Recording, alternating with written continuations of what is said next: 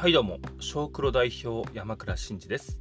ダンサーネーム中二病ゴリラこと越後の暴れ馬ブリングバックです。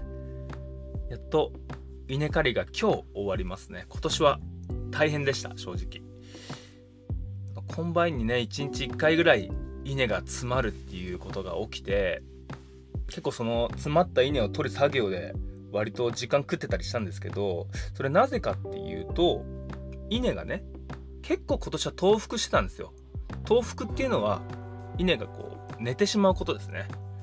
ああ眠くなってきたとかじゃなくて 寝ろっつって。風とか雨とか寝ろっつって、ね、言われてはいっつって寝るんですよ稲が。ねそれ結構多くて、まあ、長雨のせいで稲が予想以上に伸びてしまったっていうのが原因らしいんですけどうんまあ寝方もね結構パターンがあるんですよ。大仏みたいに頭に手ついてこう横になって、まあ、ポテチみたいな食いながらこうビール飲みながらテレビ見るみたいな時のやるやつね。あれ。あの寝方寝方だとまだ優しいんですよ。ふんわり寝てるんですね。だから地面との稲の間隙間があってそこにコンバインの爪をスッと入れればいい感じに刈れるんですよ。バーって立ってきてくれて。でも厄介なのがうつ伏せ寝ちゃってんの稲。子供が寝る時とかねうつ伏せ寝るじゃないですか。あんな感じでベターってなって。だからそこを刈る時はもうねどこにこうコンバインの爪を入れていいか分かんないんですよ、まあ、地面スレスレで刈っていくんですけどそうすると何が起こるかっていうと土食うんすよ。ま寝たり食ったりもうわけわかんないんですけど土がね土まで刈っちゃう時があって根が上がってくるんですよね。結局。そうするともうコンバイン詰まるんですよ。ね。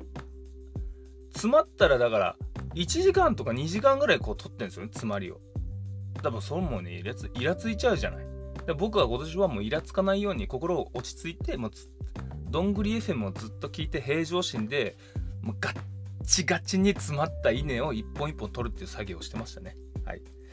まあそんなやって手間のかかった稲米収穫収穫してるんですが今年は8票ぐらい取れてますね。割といい収量。8票ぐらい取れててで今年から私チャレンジということで米をネット販売したいっていうことを今年から始めます。はい。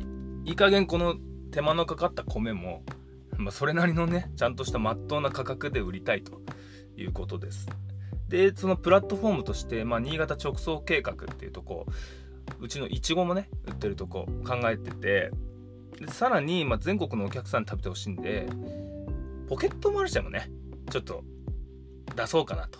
まあ、最初はなやる気なかったんですよ。ポケットマルシェかと思って、新潟直送計画やってるしなって思ったんですけど、あの、夜の農家、山本浩平君がやってる夜の農家に出たじゃないですか。じゃないですかって、まあ、聞いてない人は分かんないかもしれないですけど、ポケットマルシェの CEO の高橋さんが出たんですよ。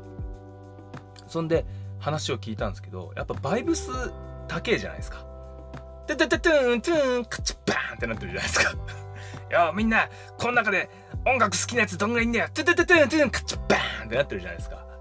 であのバイブスとかテンションとかが僕はすごいなんか自分に合ってるなと思って心地いいなと思ったんですね。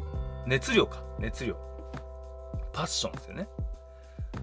だからまあポケットマルシェあそんな人がやってるんだったら僕も出店してみたいなと思ってだいろいろ調べてたんですけどこの前こうちらっとまたツイッターで何やりを見てたら、まあ、ツイッターやめてるって言ってるんですけど1回は見てますね1日。で1日1ツイートしてるようにしてるんですけど。でツイッター見てたらまああの全国回ってるらしくて令和令和アルファベットね。令和47都道府県なんとかキャラバンみたいなやってるらしくて、まあ、講演会みたいなのして回ってると。で新潟にも来るっつって。マジかっつって。見たら12月だ。遅えって。なって12月は遅えっつって。もう10月に出店してから12月は遅えってなって。じゃあ近場のなんか行きたいなと思って調べたら山形がある。山形いつだっつったらもう調べたその日だったんですよ。ああこれはああこれ来たなと。来たぞと。これ行くっきゃねっつって まあ稲刈り真っ最中だったんですけど、まあ、父親にねまあ、夕方ちょっと山形行ってくるから稲刈り変わってくんねっつったらまあいいよっつってくれて妻もねあ行ってきなよって言ってくれてまあありがたいな環境ありがたいなありがとうっつってもうあの3時頃に車に飛び降りましてブーンって行きましたけど特勤バスのね渋ちゃんが。行動が一番コスパいいって言ってらっしゃるの分かりますか？で僕もそれはすごい思ってて Zoom でもねその令和の47都道府県のやつ Zoom でも配信するって言ってたんですけどやっぱ会場のバイブス感じてるじゃないですか。こっちとらがヒップホップ育ちなんでやっぱり。うん。俺知ってんすよ。あのダンスのイベントとかも現場でしか味わえないなんだろうなそのグルーヴ感。わかんねえか。グルーヴスタイル聞いてください。グルーヴ感みたいなのがあってその会場とその人とか会場と音楽とかのなんすかね独特の高揚感みたいなのがあるんですよ。それってやっぱ会場に行かないと味わえなくてそれを知ってるんで僕はワークショップとかもなるべく行ったりするんですけどだからその高橋さんと会場とか私のグルーヴ感をやっぱ体験しに行こうと。パッションね。体験しに行こうと思って行ったわけですよ。僕結構そういうの好きで前も今年の11月12月だったかな。いちごのね箱をこうデザイナーさんと一緒にデザインしてた時にやっぱデザインの勉強がしたいってことでファームステッドさんっていう第一次産業にデザインを持ち込むっていうコンセプトの会社さんがあるんですけどファームステッドさん北海道ですね。で本を僕は持ってて本も面白いんですけどで講演会をやってると そのファームステッドさんも講演会をしてるっつってでその時調べた時にちょっと近々であったのが兵庫県の西播磨ってとこでやってたこややる講演会やるっていうことで僕行ったんすよ。まあ深夜バスで11時間ぐらいかけて行ったんですけど、まあ、すごいべ、まあ、勉強になりましたわ。うん。そういうのってすごい大切だと思ってて、まあ、直接行くとか直接会うみたいなのすごい大切にしてるんですけど僕は。そんなことしなくていいって方もたくさんいると思うんですが僕はその会場のやっぱグルーヴ感とバイブス感じたいじゃん？この中で？農業好きなやつどんぐらいいんの？ウェイ！っつってカチッバーンってやりたいわけよ。こっちだはい。でこう行きまして高速乗ってね行ったんですよ。で会場着きまして会場着いたらねもう3列ぐらいに分かれてて座るとこが。で真ん中に DJ ブースみたいな喋るとこがあってホテルのね最上階でやったんですけどすっげえ景色いいんですよ。目の前山形の海みたいな。うわここはめちゃくちゃいいと思って。で両脇のテーブルってか席は埋まってんすよね。なんか学生とかがいて学生とか、まあ、一般の応募者で埋まってるんですけど真ん中のなんかねテーブルとか席だけ全然ガラガラなんですよ。あれ？っつっておかしいな？っつって。日本人の特性でよくあるじゃないですか。後ろから座るとか端っこから座るとか。でこっちとらさ山形、ね、新潟から来てんのよ。高速代払って。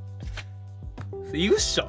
つって行くっしょっつってあの喋るねその日喋る駄菓子さんのこう段があってさ DJ ブースがあってさその目の前の一番前に座りましたよ僕は。ざわざわってなったと思います。あいつ誰みたいな。あのハゲ誰ってなったと思うんですけどそれ座りましたよ。僕はねそのもう全力で吸収してやろうと。せっかく来たんだから。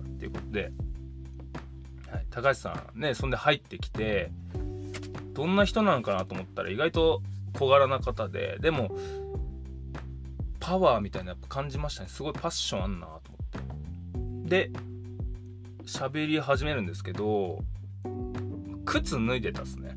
裸足で。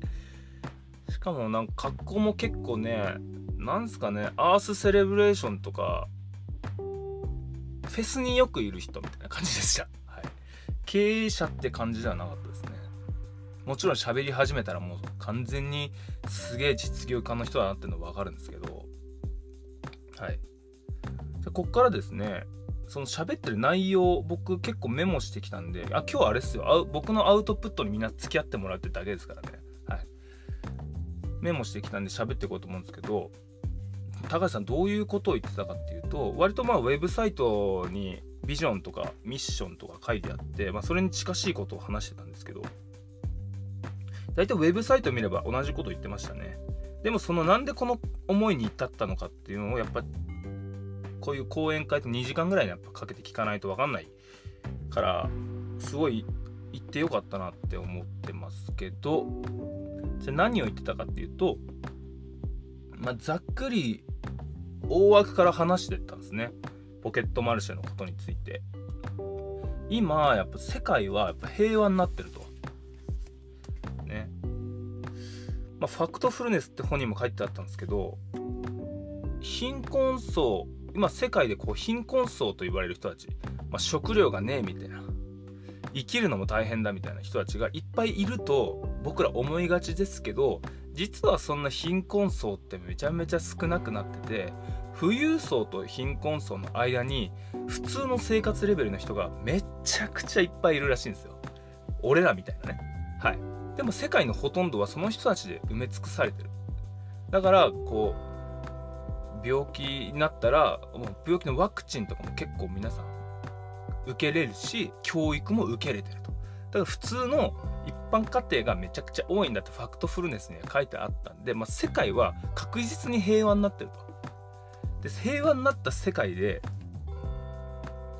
何が起こってるかというと、まあ、みんな暇なんだと。みんな暇なんだっていうことを話しましたね。うん。でごめんなさいねなんかすごい。で豊かになったんですよね。まあ人生100年時代とか言いますけどで豊かになったから何もなくただ生きてるだけっていうのは結構辛いぞという話をしてまして確かにそうっすよね。なんか夢中になれるものが好きなものがあった方が楽しいですよ、はい、でそんな中で中村哲さんの話をされたんですね。中村哲さんって誰なんていうと中村哲さんっていうのはアフガニスタンで水路を作った人ですね。うん。これあの古典ラジオでも特集されてましたねこの人。えハンセン病の治療にアフガニスタンで行ってでもあの治す前に水が汚えからまず水をきれいにしなきゃいけないっつって水路を作った人なんですよ。もうすげえ人なんですけどこれあの古典ラジオ聞いてください。古典ラジオ番外編で確かあるんでリンク貼っときましょうか、はい、でその中村哲さんっていうのは誰も行きたがらないところに行って誰もやらないことをやったと。うん。けど今の日本ってのはどうなんだ？逆だろと。みんなが行きたい東京に行ってみんながやりたいことをやるんだ。みんながやってることをやったりしてると。それはどうなんやということをまず話してましたね。うん。意味が大切なんだ。いろいろやるのにはやっぱ意味が大切だしその何かをすることに意味を見いだしてるのは人間だけだと。動物の中で。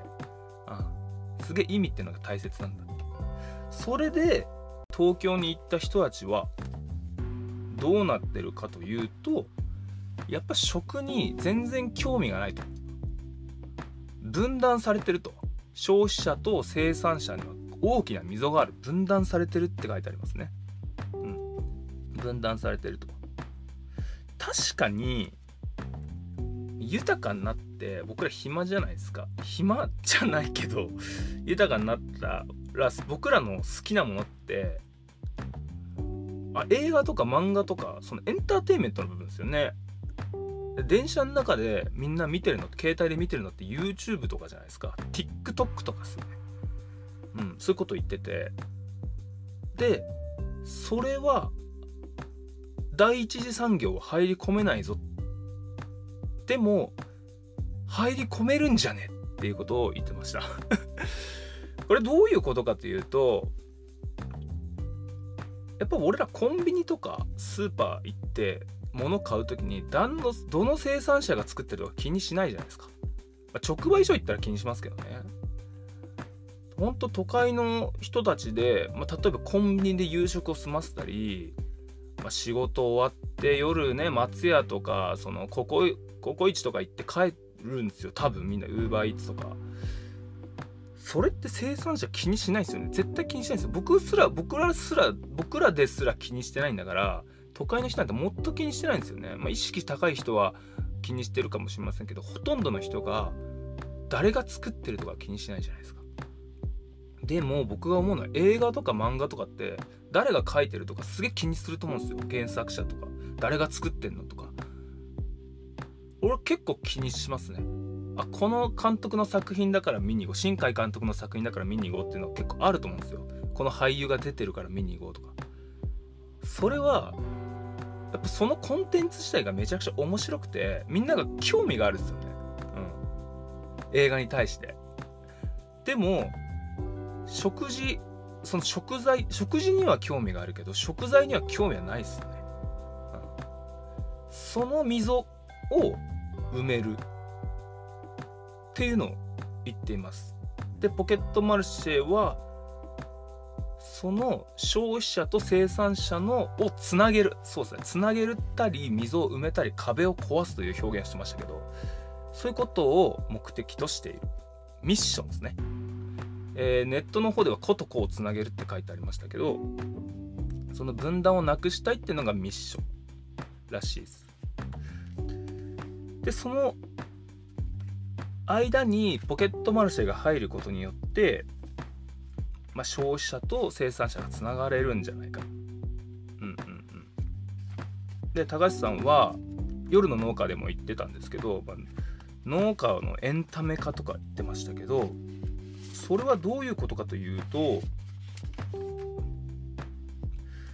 ま、20歳の方20代の方がポケットマルシェを見て楽しいって言ってたらしいんですね。うんうんうん。それは農家の当たり前の生活自体が都会の人にとってマジで異世界 異世界なんですよあのブラック企業に勤める社畜サラリーマンが転生したら農家だったぐらいの異世界 異世界の世界らしいんですよ。まあ僕も感じますよそれは。うん。だって家帰ったら普通に自分家で作った野菜があるしうまい飯あるしなんか野菜足りなくなったら畑から取ってくるみたいな。で旬のものをしっかり食ってるし。それってやっぱさっき言ったとスーパーとかコンビニとかで買ったりココイチとか松屋で飯を済ませてる人たちにとっては異世界じゃないですか。うん。異世界なんですよね。朝4時ぐらいから起きて仕事して 朝飯食ってめっちゃうめえとか異世界っすよね。だからその漁業とか農業っていうものはそれだけでめちゃくちゃドラマティックだドラマティックって言い方をしてましたね、うん、確かにね失敗とかさ、まあ、稲が詰まって1時間ぐらい稲取りながらどんぐり FM 聞いてましたとか結構ドラマティックっすよね。伝え方次第では。こんな苦労があるんですよと。まあ自然災害があったらやられるし病気がね起きたらやられるし。そういう風なことって結構ドラマティックですよね。で僕がね最近強く実感してるのはね知り合いに木村くんって方がいるんですけど佐渡に住んでるんですよ。その佐渡の木村くんは漁師牡蠣育て牡蠣の養殖しながら木切ったりしてるんですよ林業もやってて。でインスタでねその 林業木倒すとことかあの長回し動画の長回ししてそれをこうキュッて短くまとめてくれてなんタイムラプスっていうんですかあれで木切るシーンとかを上げてくれてるんですよ。あと魚釣ったとかねこんな魚釣ったとか破天荒な感じで上げてくれるんですけどそれめちゃくちゃ面白いんですよ。だって我々の非日常だから、うん、農家にとっても非日常な世界を見せてくれるから超面白いんですよ。で僕は最近すごい見るんですけどこんなことやってんのとこんな大自然でこんなことやってんのって思うんですよね。でもそれ逆を言うと都会の人にとって俺ら農家のことってそれと一緒じゃないですか。そういうことを言ってるんだなと、うん、農業はドラマ。だからそのそれ自体が、ま、僕らの生活自体がめちゃくちゃエンターテインメントで若者が見てる YouTube とか TikTok とかねインスタとかそいつらのエンターテインメントに対抗するのには十分だと思ってるっていう解釈を僕はしました。その一次産業の非日常の非現実のその都会の人たちにとっての非現実の面白さっていうのはちゃんと伝えればそこに食い込めるぞってことを言ってたんですね。だからそのプラットフォームとしてポケットマルシェがあってそれでこう日々のねその失敗だとか成功だとかこんな感じで作ってますをちゃんと伝えていけばちゃんと伝わるぞ、うん、やべえやつらなんだってことが ちゃんと伝わるんじゃねえかと、うん、で山本太郎の話を例に出して言ってましたね。山本太郎はこう何と戦ってたんだっていう、うん、自分のね思想みたいなのを広げるためにライバルは誰だったのと。政治家なのかと。いや違うと。猫とパフェと戦ってたってね。言ってました。さっきも言った通り若者たちはやっぱ TikTok とか YouTube とかその楽しいもうふんわりした。誰も傷つかないような。楽しいことが大好きだから。エンターテインメントを求めてるわけですよね。一次産業はそこに入ってないと。猫とパフェがやっぱそこにいるんすよちゃんと。ちゃんといる。やっぱそこをみんな見ちゃうアニメも見ちゃうし、うん、そう。だその農業とか漁業の一次産業の非日常のエンターテインメントをそこにそこのお株を奪ってそこに行って消費者と生産者をつなげる。ねしっかりと伝えてつなげるってことがミッションなのかなって僕は受け取りました。はい。こういうことをやっぱ知っとくと自分がいざ出店した時にどういうふうにすればいいのか分かりますよね。うん。だからこうツイッターとかでさやっぱいろんな農家さんが発信してて日常のことを発信しててその人がポケットマルシェに出店したら買いたくなるし好きだし喋りたくなるしだポケットマルシェでもこまめにそうやって発信してる人が強いんだと思うんですよ。連絡取ったりね。だから僕らはその TikTok とかインスタのお株を奪うようなエンターテイメントをもうもともと持ってるってことを自覚して気づいてもう日常を淡々と発信してばそれだけでエンターテインメントになるし僕だったらプラスアルファでもう自分の特技を生かしてさらにエンターテインメント性のもうインスタと TikTok のお株を YouTube のお株を奪う発信の仕方をしていけばポケットマルシェさんのビジョンあミッションかミッションに沿うことができるんじゃないかな思っておりますのでこれはもうすごい聞けてよかったなと。